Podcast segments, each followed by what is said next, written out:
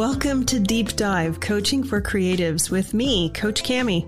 In each episode, I'll be covering the basics of deep inner work, the hardest and most important work you can possibly do for yourself.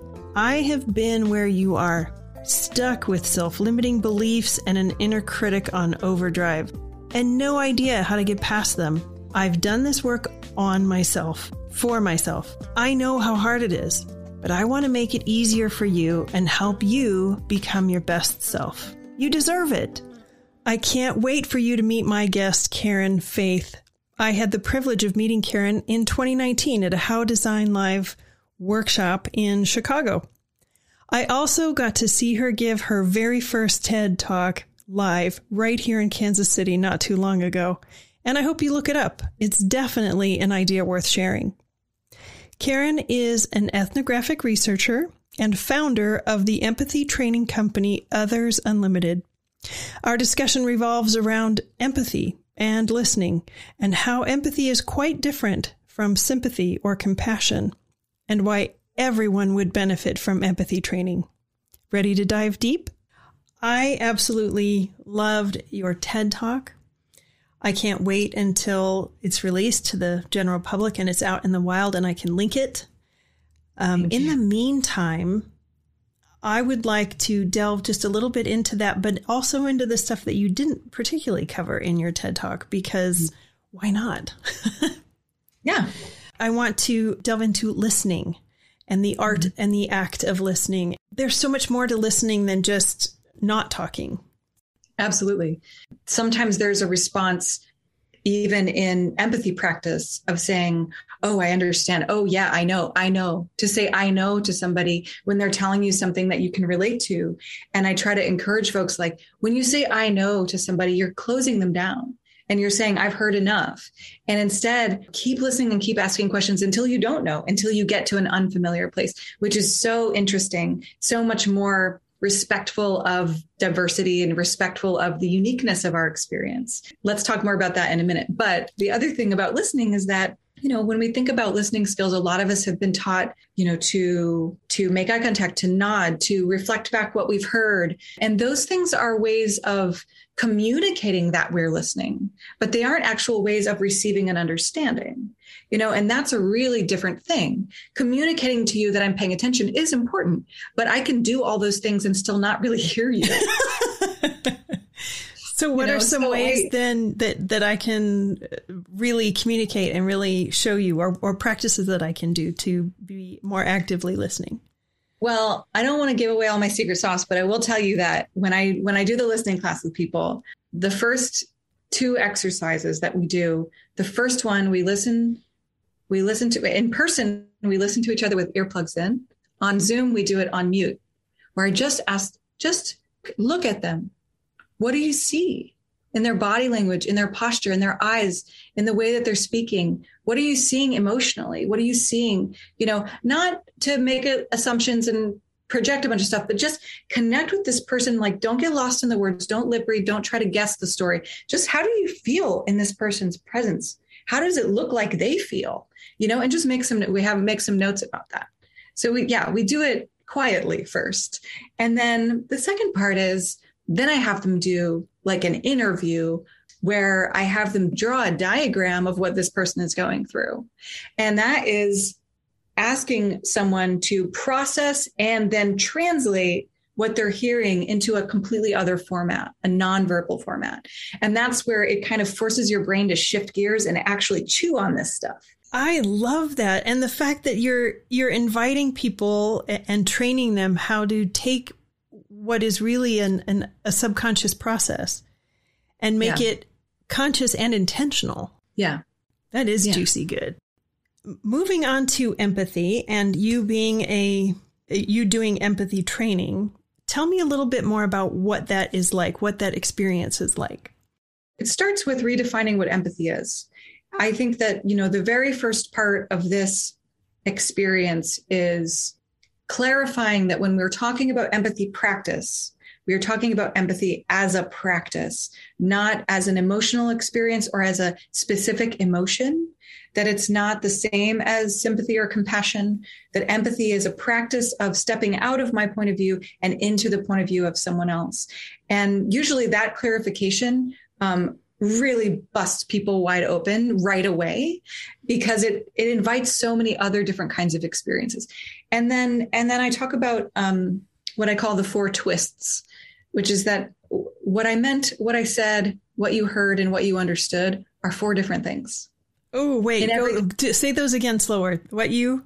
What i meant what i said what you heard and what you understood are four different things in every communication. That's so, so like in a very good communication, there's similar things, but they're still different.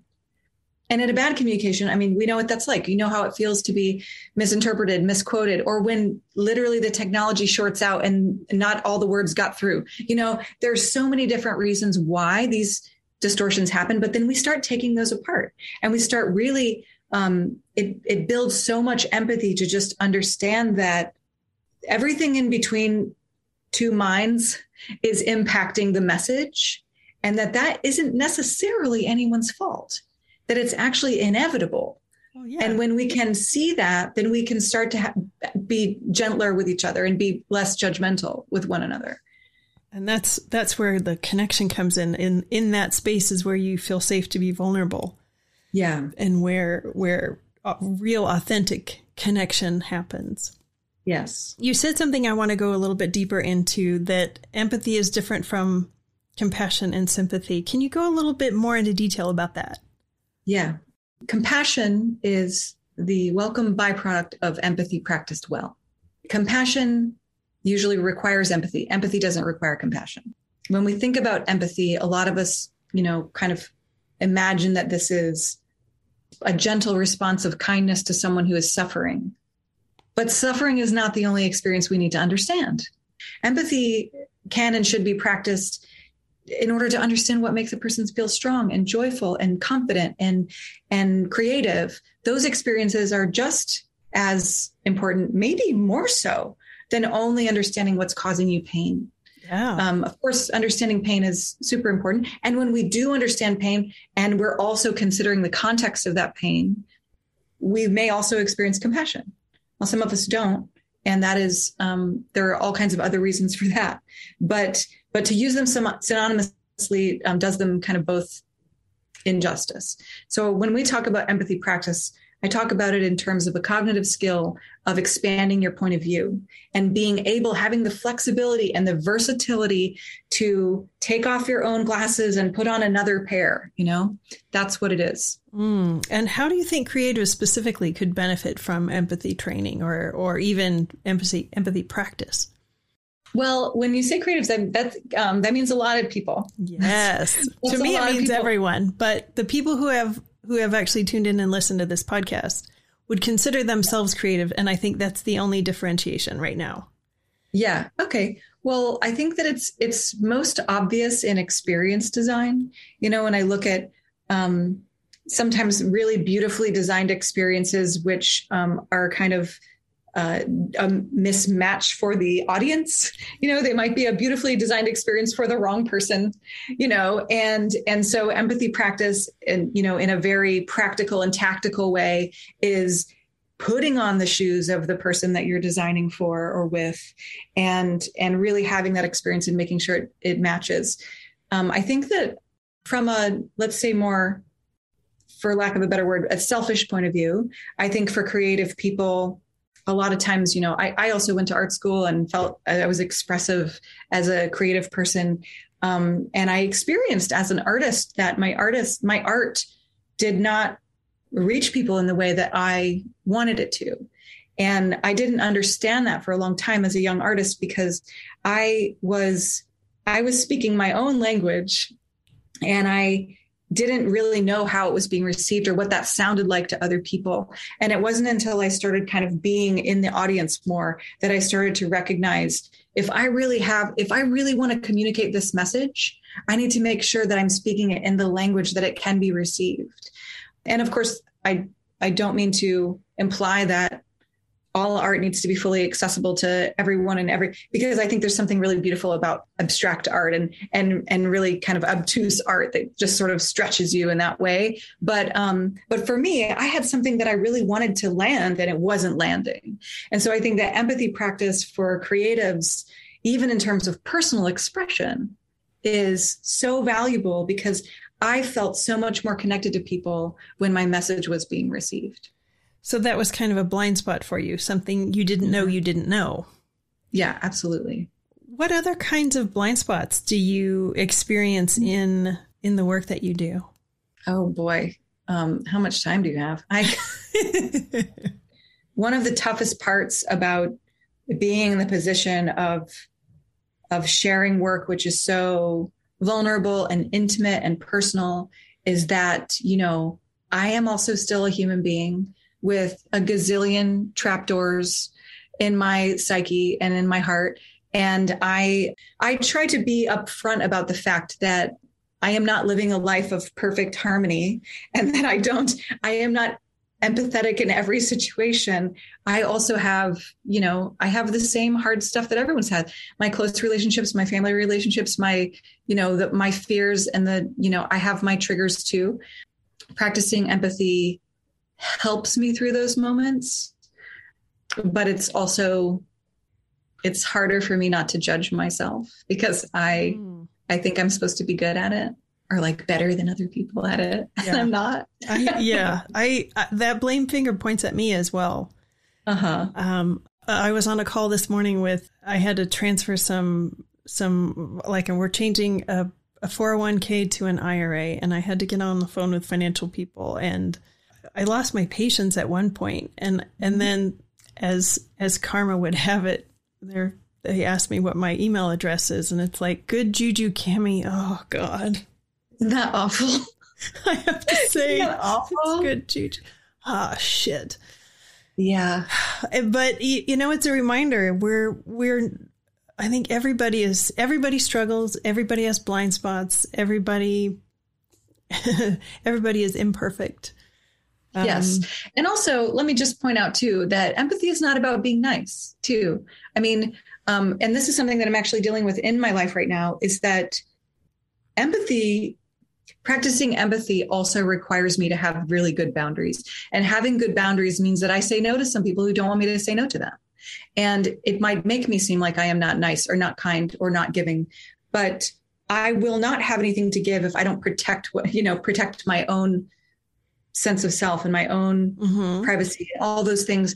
And it's it's really tough because also my name is karen. Oh i bet you got and, a lot of slack during the pandemic and i feel i feel like i am constantly being expected to be really rude. And so and so i feel like i have to overcompensate for that by being like the nicest kindest person anyone's ever dealt with in their life. And i can't do that all the time I can't do. I had a situation with my bank, my business account, my banking business account, where the account was due to a mistake on their end shut down for 10 days, which is completely untenable. And I was not hearing back from them.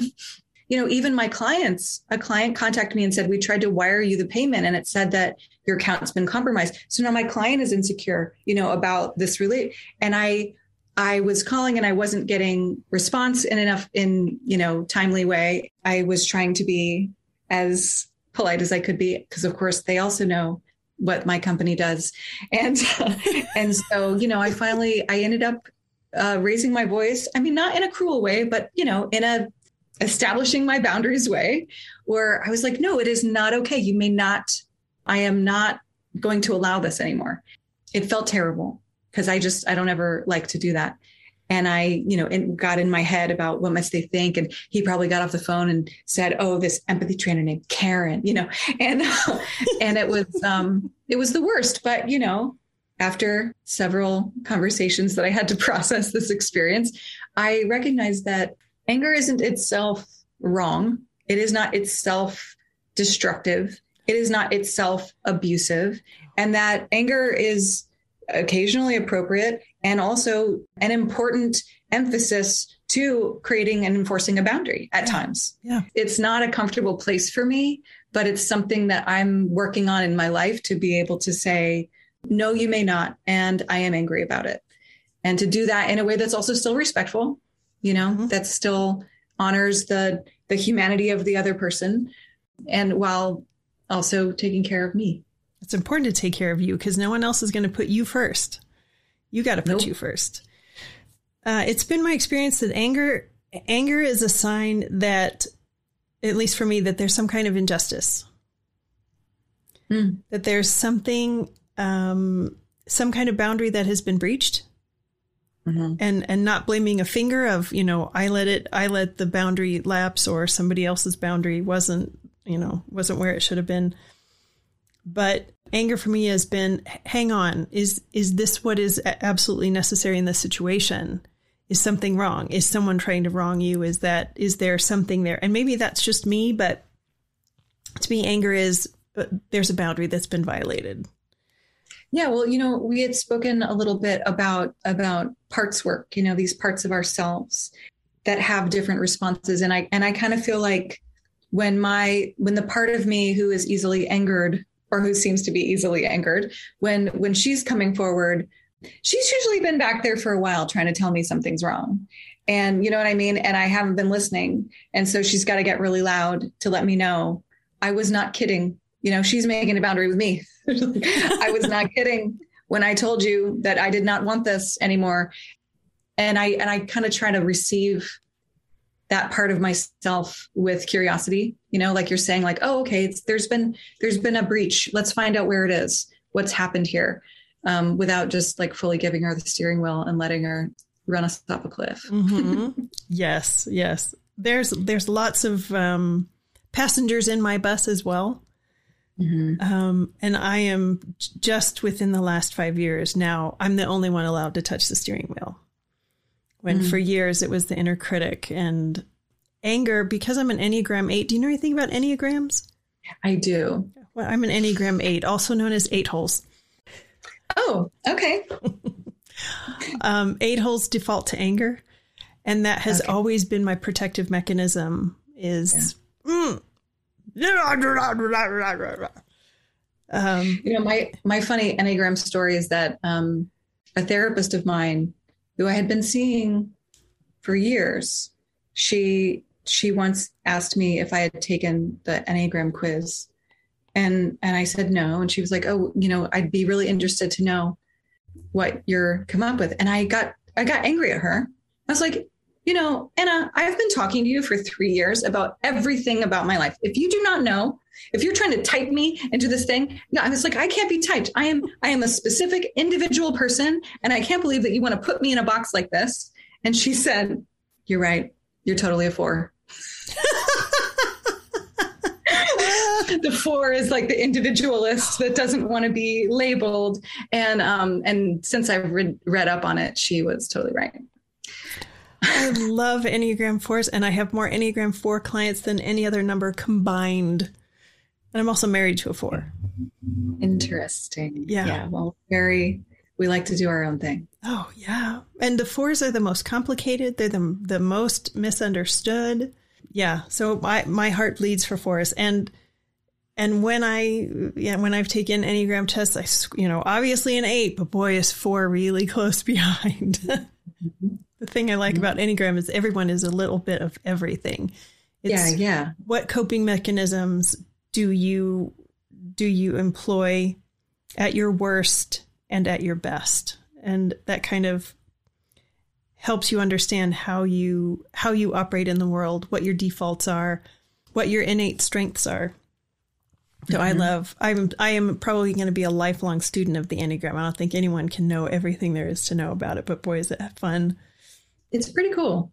It's pretty cool. I I tend to, you know, as an ethnographic researcher, I I pushed hard against things like personas and archetypes for a while because I was all about, you know, let's let's stay with the specificity of the individual you know let's let's work with people who are really unique and and honor their uniqueness and um, and so I kind of resisted those things for myself too. Even you know Myers Briggs and other kinds of typing tools that I was just like, I don't want to, I don't want to be in this, you know. And yeah. I will say though, even after all of that, that the Enneagram does seem to have a level of of insight and depth that has been useful in my life. So mm-hmm. it's not I don't like to, and this is, I mean, this is actually a really much bigger topic. I don't like to evaluate things in terms of whether they're right or wrong. I like to eval- evaluate them in terms of whether they're helpful or unhelpful. Yes. And it's information. And Enneagram has been really helpful. Yeah. It's information. Well, and Myers Briggs, I am so fed up with Myers Briggs. It was developed like over 100 years ago by a mother, an adult mother, and a mother and her adult daughter as a way to um, classify her her daughter's suitors. So yeah, I did not know that yeah, origin story. Oh my god! And it was a, it was the first dating app. It was, and it's it's not based in science. She was not, you know, specifically educated for this, and it's so contextual to label. And, and to me, it's it's harmful because when when you call someone an, an introvert, and they don't believe that they have the capacity to be more than an introvert in any given situation. Yeah. They're constrained by this label, and I, it's so harmful. Yeah. Um, I'm right in the middle. I'm probably lean more towards extrovert, but to recharge, I totally need like no people, silence, darkness, get away from me. Yeah. Um, so ambivert, whatever, and I think most people are. But when you when you say in all scenarios, you are this way exactly. When mm-hmm. you are, you might be an introvert in a room full of strangers and a complete extrovert with people you're familiar with. And all the and all of the little intricacies even past that. So I, was, I, have a I have a grudge against Myers Briggs.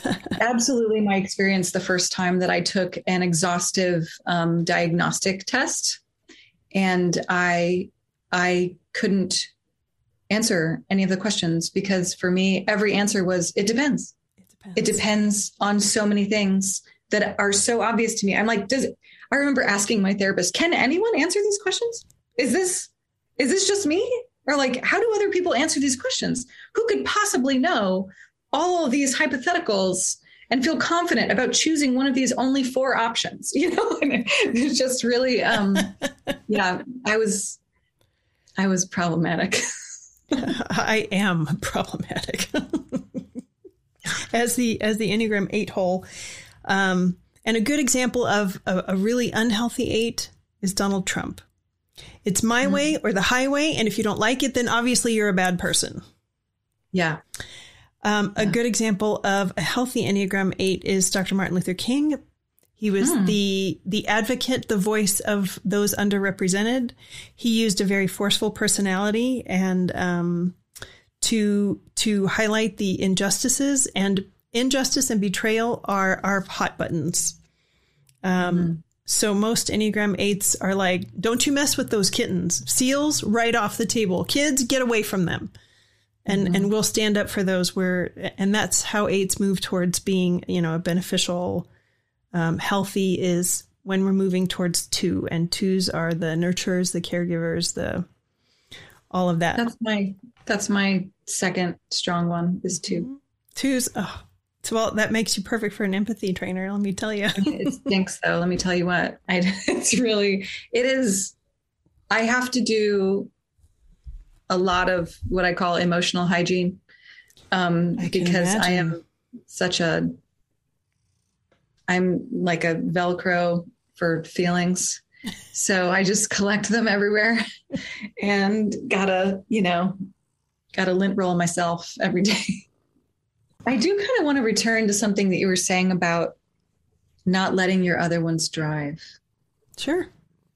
I understand that sentiment, but a friend of mine who also does this work um, has often told me that he really likes to let some of them drive sometimes because it's fun, you know, and he's just like, you know, there's a part of me that really likes to party. And that's not my most balanced and wise self, but hey, we're all me. We all, we all want what we want. And I'll let him drive sometimes. And that's, you know, I just do it consciously.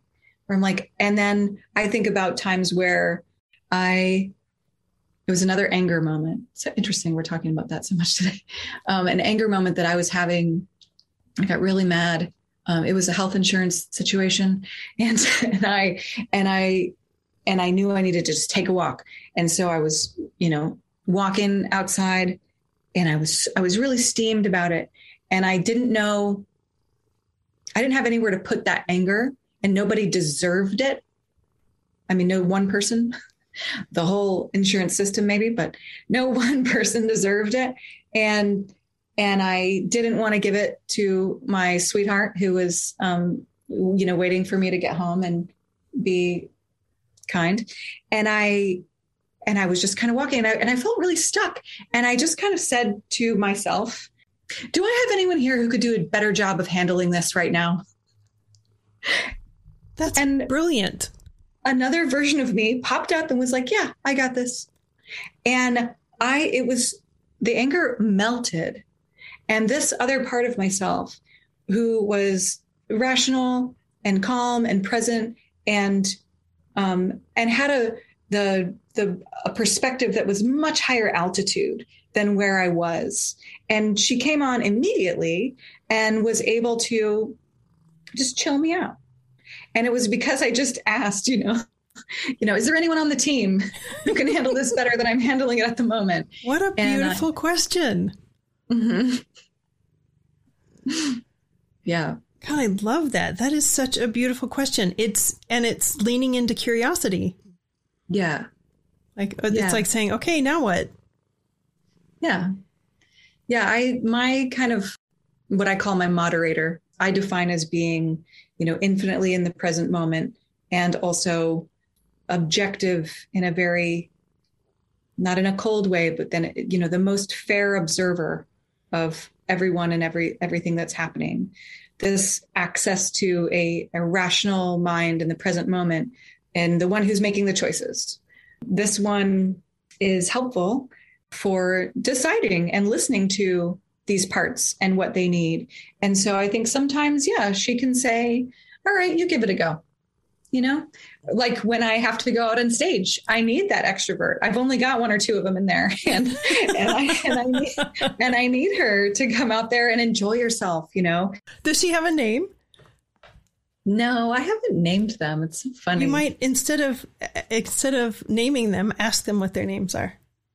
Oh, interesting. Because yeah. that's how uh, all of the ones that are inside me. That's how uh-huh. I figured out their names. They they very much told me.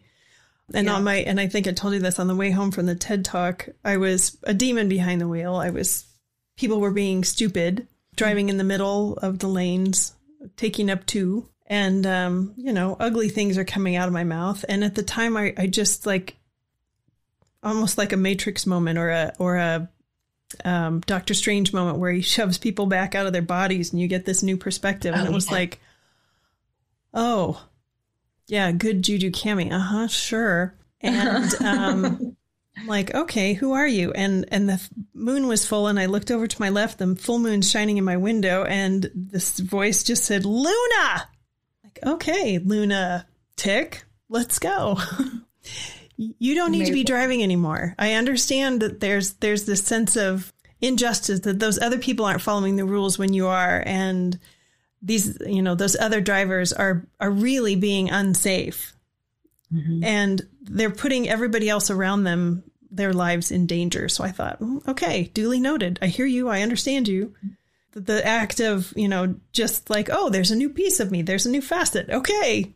Now yeah. she's got a name. yeah. Yeah, that's real.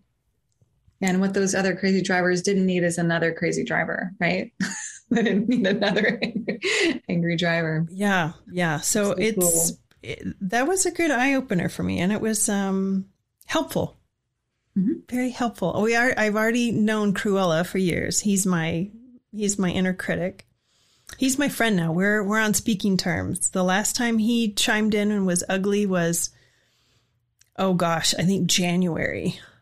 Um, I was doing a group a group coaching session and I recorded it for my mentor to listen to. And his first comment back was, "The music's terrible." And I thought, oh no, you know, listen back and it was like, oh God, there was a there's a glitch in Zoom. Zoom understood my music was so soft in the background, it was like a a background noise. So Zoom kind of static it. Mm-hmm. And then and then Cruella chimed in and just started chewing on that one sentence. Your music was terrible. Mm.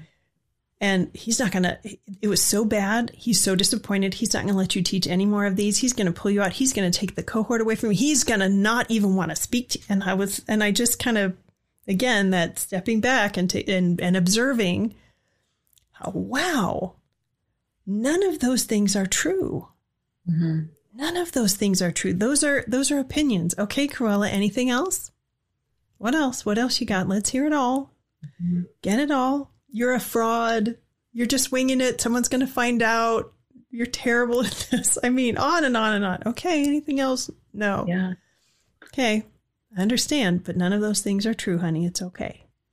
And like you would tell a, um, I think of it like as an overprotective aunt who's who's more than a little neurotic, who's who's sitting in the back seat going, "Oh my God, we're gonna die! There's a pothole."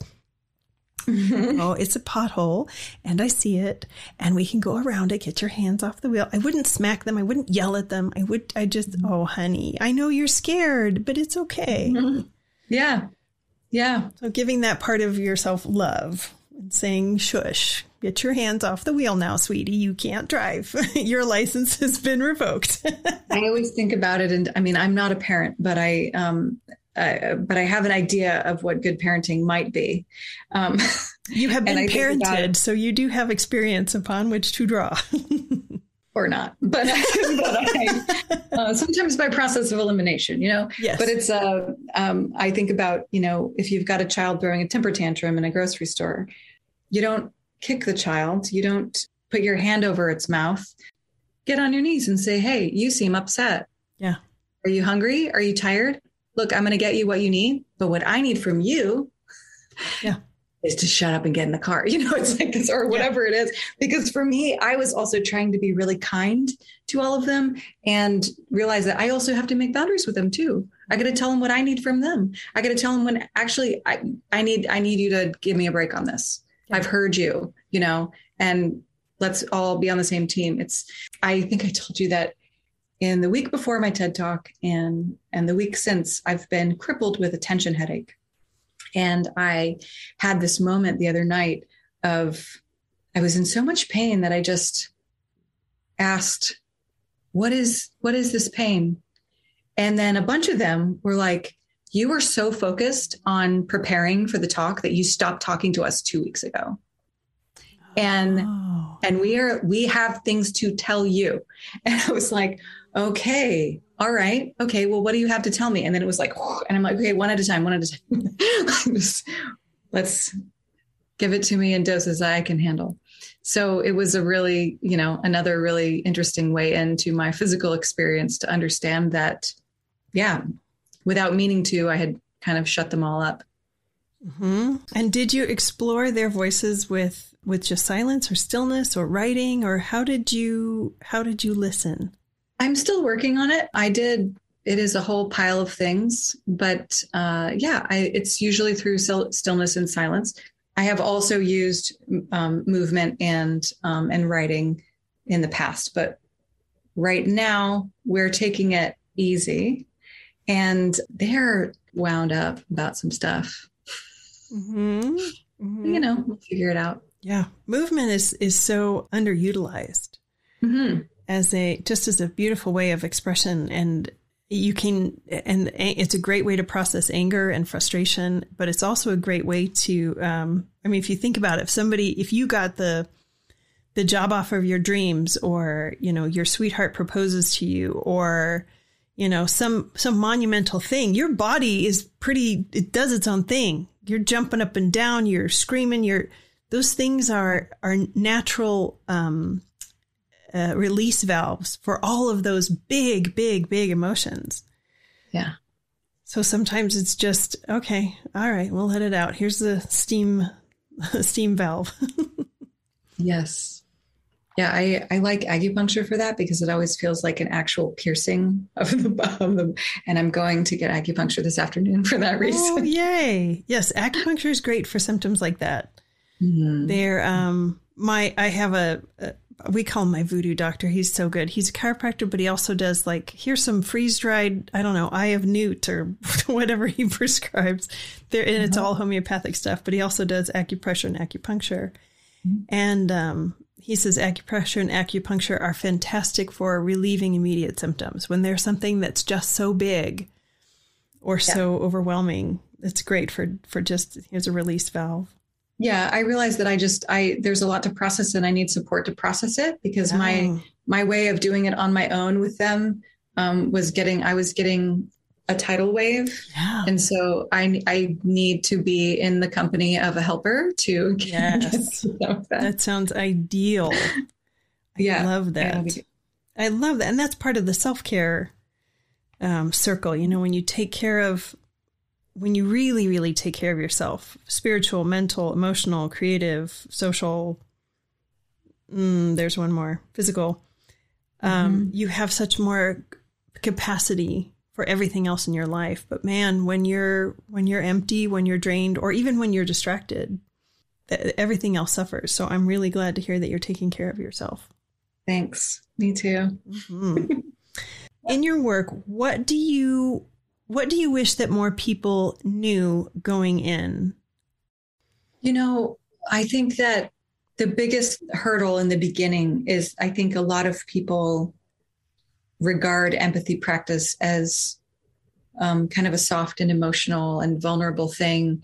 And it, it really doesn't have to be. You know, a lot of folks have felt, I, I hear people say all the time, like, I'm not empathetic, or, you know, that, that it doesn't come naturally to me. And I think some people feel like it's inaccessible because they're not. I, I can't tell you how many people tell me all the time, like, I don't cry. That's not something that I, you know, I, I it's not easy for me or I don't access that. And I don't think that's necessarily a barrier to practice. Not I think that, you know, we have so many people have so many different kinds of minds and so many different kinds of hearts and processing. And it's it's not I feel like empathy practice, I want I want people to know that empathy practice is a is a cognitive skill. It very much like a muscle that just needs exercise and that it's the emotional response of of feeling or caring or feeling connected even to another person um, may or may not happen but if you can if you can be curious if you can ask questions if you can honor difference if you can have the skills to to receive someone who's unlike yourself and be curious about that person um, that's the practice. You know what happens after that you know might surprise you but but this this practice of um, it's about gaining the skills to see and hear more than you do right now. You know it's not about correcting behavior or or being really emotional or or having it you know be feel natural or not it's it's inherently unnatural to be unself-centered you know, it is everything that I perceive comes through my eyes and my ears and my nose and my mouth and my hands. You know, it's like everything is filtered through me. Stepping outside of that is always going to feel unnatural. It should feel unnatural. It should feel like some kind of muscle that needs to be strengthened. Living in a world where, especially on social, we are fed things which are already in alignment with our point of view our empathy muscles are are getting weaker right? You know we're mm. we're when we encounter something that we're opposed to it now feels really uneasy or like an affront or like something super staticky.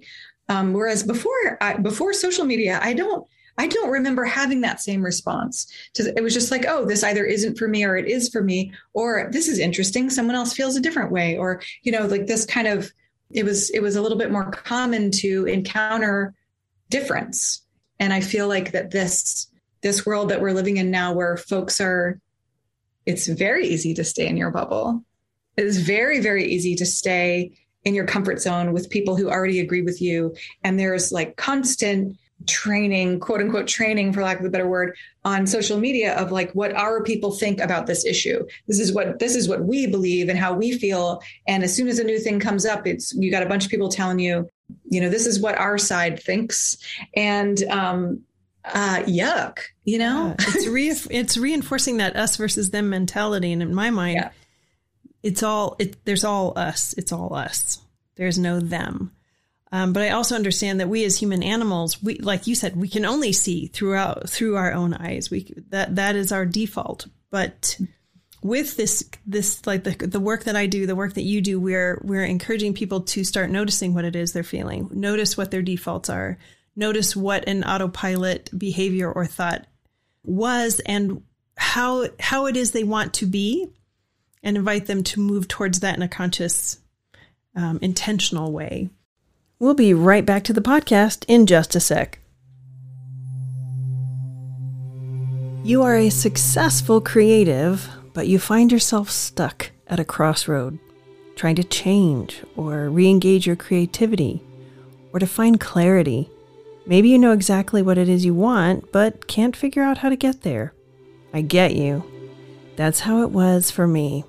I didn't want to admit to myself that I couldn't get unstuck on my own, but I needed help. As a strong and independent creative, that first step was so hard. But I've done this work myself, as well as for hundreds of other people just like you. What you're longing for is actually within you. It's time. Apply for a free discovery call at cami.coach slash apply. Let's talk. Your future self thanks you. Tell me a little bit more about Others Unlimited. Well, Others is an empathy training company that came from ethnographic research. So I, I was an ethnographic researcher working in innovation and design research and advertising strategy, brand strategy. My job was to do immersive field work. So I'm in the field with people one on one in their homes, at their jobs. I'm commuting with them. I'm going to events. I've been on dates with folks where I'm like observing them um, for different projects. It's, uh, I've been, I've done some weird projects. Um, my favorite one actually i did one on what people do first thing in the morning and i actually like would come into their homes before they were awake. Like someone would let me in and i would actually watch them wake up and do their morning routine. Um, super creepy but amazing and so insightful you know turned out to be really interesting. So i can't even imagine. Yeah uh, wow that would be wild. So in order to do that though i've got to be able to first of all i got to be prepared to receive absolutely any kind of person in whatever state they might be in. And not all of these people were quote unquote my kind of people. You know, not all these people would have been people that I would have invited over for dinner. And so I had to find a way to not only be curious about someone, but to make them comfortable enough to open up and to share and to be vulnerable with me. And and that vulnerability, it needs support and so that support is what I call unconditional welcome, which is this practice of of receiving someone exactly as they are in the moment. And this this practice, this when I started to try to teach young ethnographers how to do this work, um, became essentially the curriculum that I teach now in terms of empathy practice. So I Others Unlimited offers ethnographic research. Um, it also offers training for researchers on how to do ethnography. And then also for civilians and for just colleagues who want to communicate better, the empathy training skills how do we listen better? How do we observe better? How do we witness ourselves and understand ourselves and receive one another? What can people who go through that program expect to notice different? I think the first thing that they notice are relationships with their colleagues. That's always you know the most immediate impact is you know i hear from people that you know, doing the workshops with their colleagues makes them immediately aware of how disconnected they had been and how little they knew one another. I mean many people have told me you know we've been working together for seven years and i didn't even know where this guy was from and i didn't know that i didn't know that you know like something you know that simple. And um and then over time uh you know, honestly, I I just did I just did a longer term engagement with a with a team, and was able to give them a, a empathy kind of measurement survey before and after 90 days in order to see what the impact of this curriculum really was. And it was so interesting because I it's a it's a 50 statement survey. So it's 10 questions in five categories that I ask them to kind of measure how much they agree with these statements. And um, there are three different empathic categories affective empathy, which is that caring kind of empathy, is about the physical experience. It means that my body hurts when your body hurts. But in a company, I describe that as am I hurt when when you in, in in teams and in terms of their customers you know does our company benefit from the misfortune of our of our audience? Like this is a, an important question to ask. So that's how i define somatic empathy in terms of business and cognitive empathy which is about perspective taking. You know am i able to see things from another point of view? Am i curious about someone i'm in conflict with? And then the other two categories were job performance. Like i feel like i'm working efficient, efficiently and i'm able to do I'm doing a good job of my job. And the last one was self care. And this one was I'm taking care of myself. I'm taking care of my body, mind, heart, and spirit. I'm having, I'm feel supported in my relationships. I'm connected with other people. And so, um, my empathy training program is intended to teach the skills of cognitive empathy practice. What's interesting to me is that the biggest gains we're in affective empathy, caring for one another, and self care, caring for the self. And I was so shocked by that. That is absolutely was, amazing.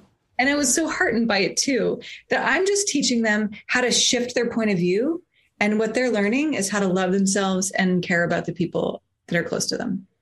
And so I was kind of like, huh, well, that messes up my research, but or messes up my marketing, right? I'm like, I'm teaching cognitive empathy, but what you're going to get is love. Dang it. Not a bad thing. That's amazing. Yeah. I hope that Others Unlimited just thrives beyond your wildest dreams. oh, thank you. Thank you so much. That would be fabulous. And how do people how would someone who says, "Oh my gosh, that sounds like exactly what my company needs," what would be a first step? Um, well, check out othersunlimited.com and um, and also you can I, you can reach out to me there. But having a conversation with me about what what you or your team needs, um, you know, what kind of what's what's the longing that needs to be met, and um, and what's the outcome that you're looking for, and we can find a way to do it. I've I've worked with teams who just wanted a, a team building event. Um, and I've worked with folks who really desperately needed the skills to generate actionable insights from their audiences. And what's really crazy is that this is the same skill set, right? So it's whether whether you're needing to have better communications one on one or brand to audience, it's the same. It's the same skills. I, two two clients that I've had who surprised me um, the ACLU, who told me we actually didn't feel like we needed empathy training. We just kind of wanted to have a cool like icebreakery experience for our all team day. And and they were like, whoa, this was really helpful and amazing, which was good. And the other was, you know, that I did this workshop, my kind of 101 workshop with a company specializing in qualitative research and again they were kind of like we thought we were already skilled here and this gave us something to work at, work with and chew on. And um, and so i i love that the work is being received well and that folks are finding places for it everywhere. And that's what i i hope to continue. You are you're changing people's lives for the better and that's amazing. Bravo. It was it felt really natural and organic. You know all the steps have been authentic and that's been really important to me too that mm-hmm. that i don't try to make it something it's not. And that, you know, I, this is funny. My, one of my really most important teachers in my life about, oh, I guess it was 13 years ago now, I was asked to teach someone something that I felt I was not ready to teach. I didn't feel like I had the expertise or the credential. I hadn't been initiated in the way that I felt like I was supposed to be initiated. And I came to her about it. You know, it was something really personal to this person. And um, and I didn't want to I didn't want to handle it badly. And my teacher said to me, Karen, do you know what it means to be initiated to teach? And I was like, no. She goes, it means to be asked. Like you've you've been asked to teach this And so there you are allowed to teach it because you've been asked to. And and that really, really struck me. And I did. And the experience of teaching this thing that I wasn't sure I was ready to teach with this person who really wanted to learn it taught us both so much that um, I've kind of made it the rule that I don't try to teach things I haven't been asked to teach. And that when I am asked, I give them what they've asked me for to the best of my ability. And so this has been, you know, even the even the ethnography training I gave a portfolio review at a design school and I met this kid who was a sophomore. And when I told him about my work, he said, I want you to teach me how to do that. And I felt like I was just getting started in my career and I didn't have, I didn't know how to teach that. And he's like, well, let me do an internship at your agency. And I was like, we don't even have any internships. There's no money. There's no nothing. And he kept after me. And I actually went back to my teacher and she said, What did I tell you before? What did I tell you? You've been asked to teach, and so you'll teach.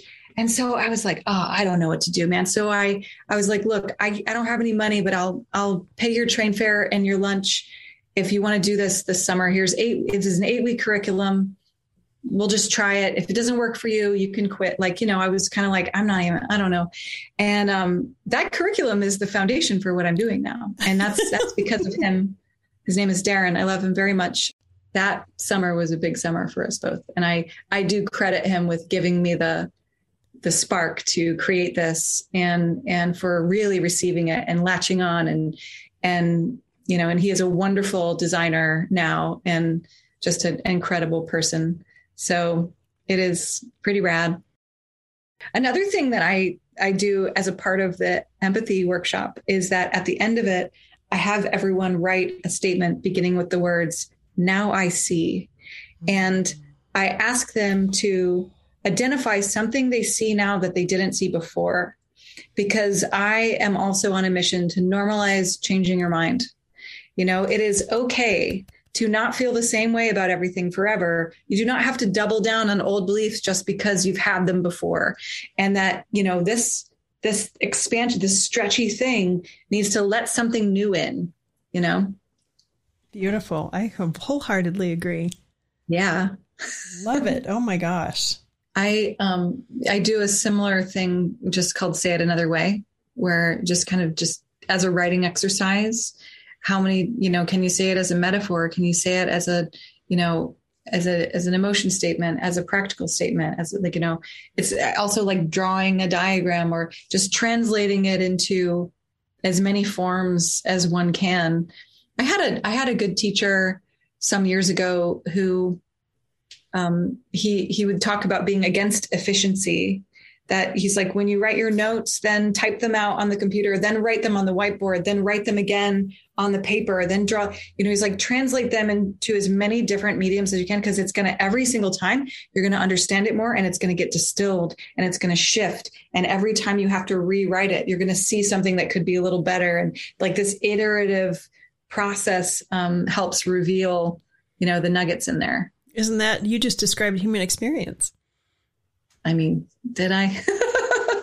it's iterative. But it's a designer's experience for sure. Yeah, but it's the human experience. It's messy. It's not perfect. We we mm-hmm. fail, we stumble, we get things wrong, we change our minds, we learn new things, we add new information, we we grow and evolve and change and become. I think life is all about becoming. Cool. And we're never there. Never actually there. Thank you so much for this. For more good juju, visit cami.coach, C A M I dot coach.